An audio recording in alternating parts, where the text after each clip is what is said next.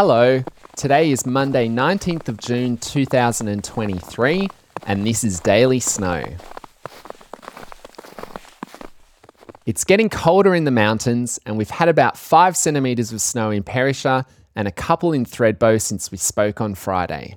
The temps have stayed in the minuses at the top of Thredbo and only poked above zero briefly in Perisher Valley, so no doubt the resorts have been pumping their snow guns too.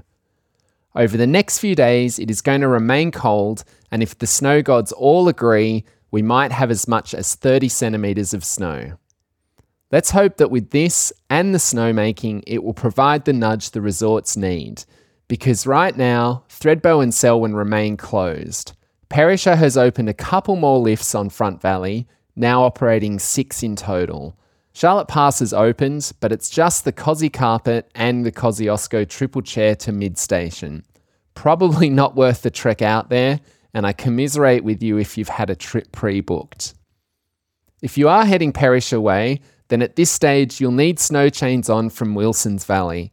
With cold temps and snowfall predicted, it could be the same all day, so be careful if you are heading up there.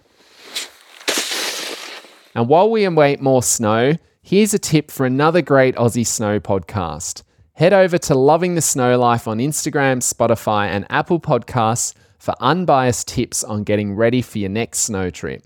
I reckon the hosts Emma and Tennille are two of the most passionate snow people around, and I always discover something new when listening. Again, the podcast is called Loving the Snow Life, so check it out. That's it for me today. I'm sure we're all hoping for better conditions to come, and I'm looking forward to reporting back more often as that happens. Follow the podcast if you haven't already, and stay tuned for further updates.